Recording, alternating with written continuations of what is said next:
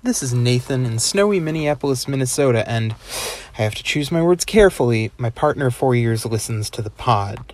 I just hypothetically left my uncle's jewelry store having hypothetically picked up a beautiful engagement ring for a hypothetical marriage proposal in the near future. This podcast was recorded at.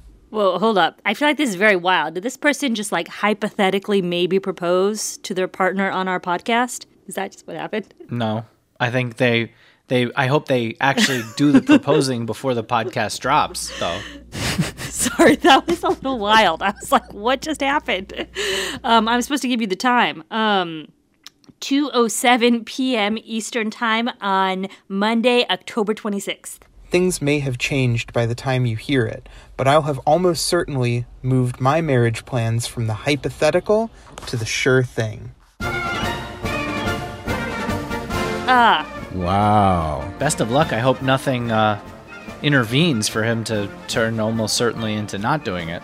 Because it's out of the bag now. I know it'd be embarrassing if they don't say yes. well, congratulations.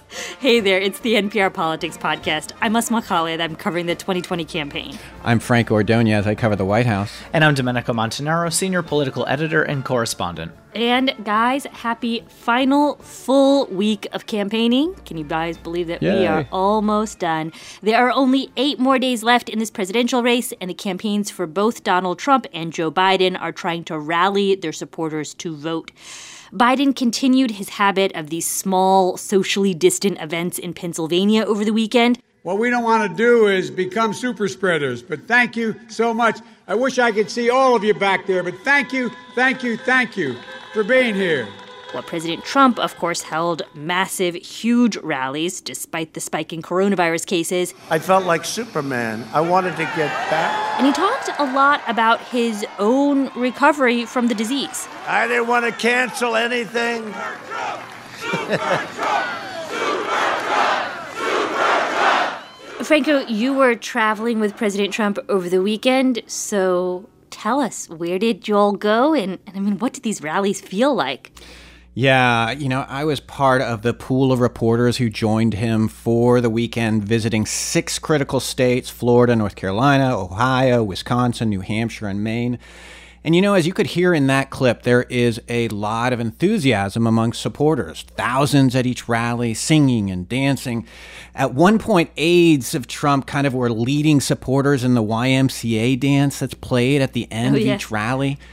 You know, tr- Trump is dancing too. You know, the campaign is really trying to recapture some of that 2016 mojo. And frankly, he blames the media for not giving him enough credit. He told us repeatedly that the crowds show he's winning. This is not the crowd that comes in second, okay? You know, when you leave, it's like it's like a poll, right? Except much more accurate. It's really quite amazing because all this is happening, as you noted, during a pandemic. People are packed in. Some are wearing masks, but most are not. You know, yes, it's outside, but very few are trying to social distance. And, you know, if I can just say one more thing, you know, the pandemic has really threatened Trump and it's threatened himself and it's threatened the people around him. And now we're hearing about close aides to the vice president testing positive. You know, this is not a small thing. You know, I have to tell you, this is the phase where we know a whole lot of nothing, but people are looking for anything to think they know something. You know what I mean? Like, it's this holding pattern where, uh, you know, everyone's looking for any granularity in the polls or size of rallies uh, to think that they can predict what's going to happen. And we just don't know. You know, there are a lot of indications of a somewhat tightening race. Uh, we have uh, Biden still with a significant lead nationally, but in those key states that decide the outcome in the electoral college, there has been a bit of a tightening in a lot of those places, which is something that the Biden campaign has said that they expect, they have been expecting for a while. And I just, you know, just to sort of blow everyone's minds. If you were to take the races right now that are within the margin of error in these states, look at Texas, Georgia, Iowa, Ohio, Florida, North Carolina, and Arizona, if you were to take all of those and somehow swing them to Trump's direction, it would be a 259 to 259 race with Pennsylvania the tipping point state. And that mm. tells you a lot of why both candidates are there a lot. Yeah, I was going to say over the weekend, that is where Joe Biden was. He held a couple of socially distant rallies rallies in Pennsylvania. It's also a state that former President Barack Obama visited as well. It's the first time that we saw Barack Obama out on the campaign trail in person for his old running mate, and he chose to go to Philly. I mean, it speaks, I guess, to what you're saying, Domenico, that Pennsylvania is this really key state politically. It also seems like Biden has this sentimental attachment, though, to Pennsylvania, right? He talks about growing up in Scranton. Home is where your character is etched, your values are set, where your views of the world and your place in it began to be formed. For me, it was 2446 North Washington Avenue in Scranton, Pennsylvania, at my grandpop's table. But you know, I'm also struck by how much the the map does seem to change this year because if you talk about, you know, Pennsylvania as a state Democrats traditionally won, we've also got a, a map where Joe Biden is traveling to Georgia tomorrow, which frankly is just wild because the last time a Democrat actually won the state of Georgia was when a Southern Democrat was on the ticket, Bill Clinton in 1992. And you know, we talk a lot about the Sun Belt being more at, at play but you see that in terms of having a, the Democratic nominee actually campaigning in Georgia. You've got, you know, his running mate Kamala Harris going to Nevada in Texas. Uh, it just, to me, indicates that sure, there are different paths to 270, but the way that that map looks, it, it seems to suggest that Democrats really realistically think they have a shot at some of these traditionally Republican states. Definitely. I mean, demography is what it is, and you know things keep moving. Where Georgia was a place that Democrats didn't used to be able to compete in, and now they're very close. Texas was a state where they didn't used to compete in, and now they believe that they can get pretty close. Where is the president planning to be physically himself this week? Because you know a candidate's time is considered one of the best indications of, of maybe strategy. Yeah, absolutely. And, you know, he's going to continue this breakneck pace. You know, he's got three events today in Pennsylvania. Then he's heading tomorrow to Michigan, Wisconsin, Nebraska. Nebraska, huh? Yes, you wouldn't expect that, but it's true. And later in the week, he's going to Arizona and Nevada.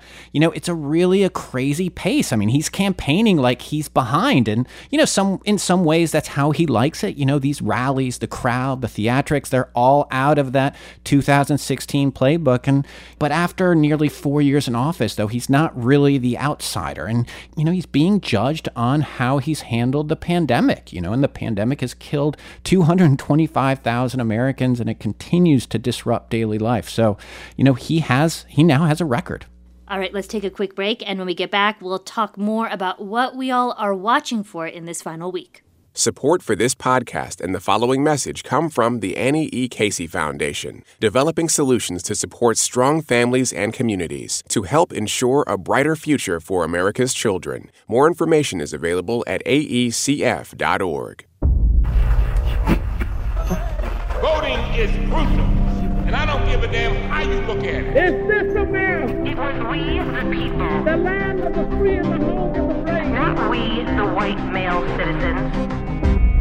Misrepresentative Democracy. A new series about voting in America from NPR's Throughline. Listen now.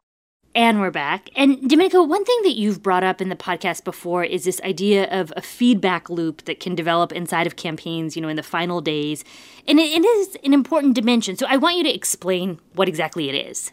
Yeah, we're sort of in this reality distortion uh, field right now where we're in this final week and within campaigns that are doing well you know they can sort of get themselves spun up into thinking that they're gonna lose um, and in campaigns that are losing they find all kinds of ways to justify the all the work that they've been doing and figure out how they're going to win. And no one really knows, right? I mean, we're in this turnout phase. People are trying to get their votes out. And this year, the big wrench that's thrown into all of it is coronavirus too because you mm-hmm. can't do the normal stuff that you would do, you know, all those programs to get people out, knocking on doors. It's much more risky this time around.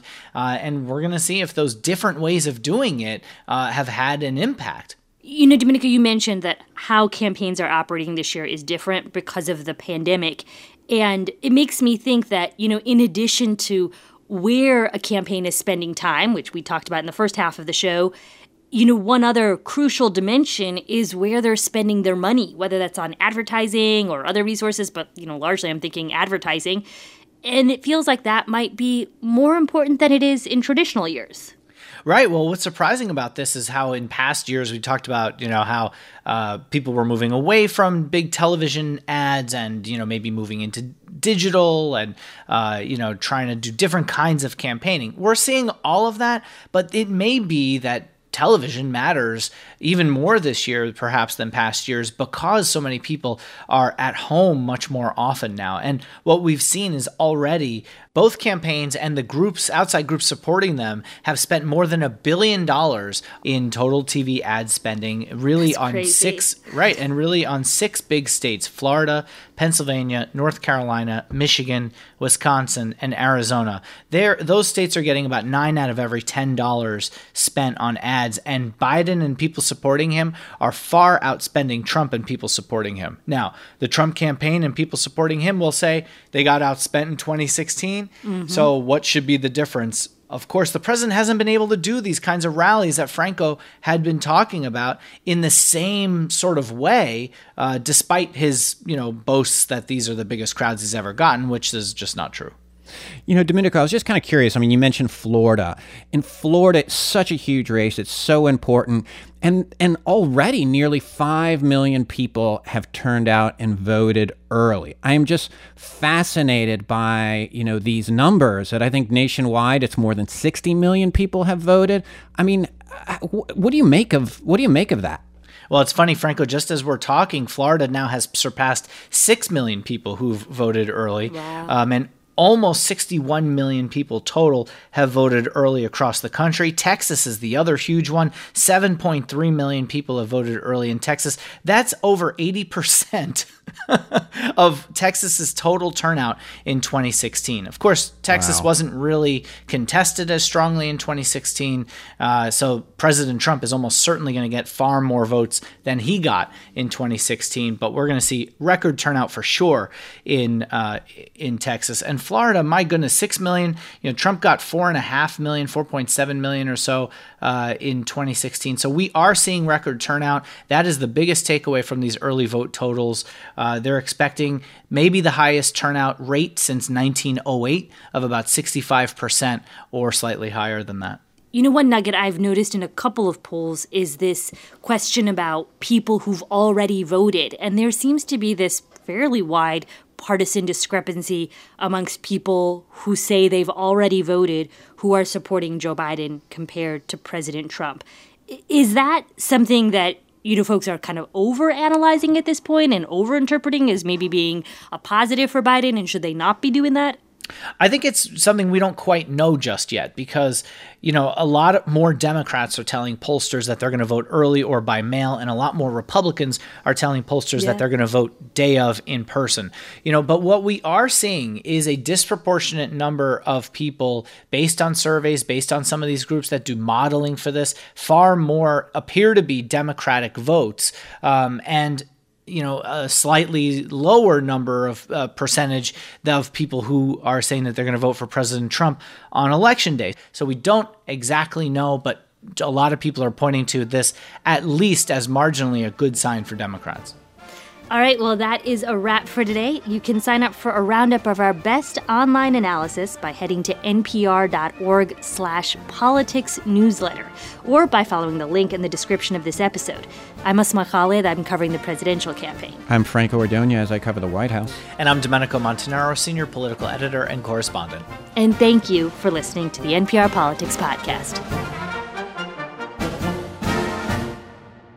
And a special thanks to our funder, The Little Market, for helping to support this podcast.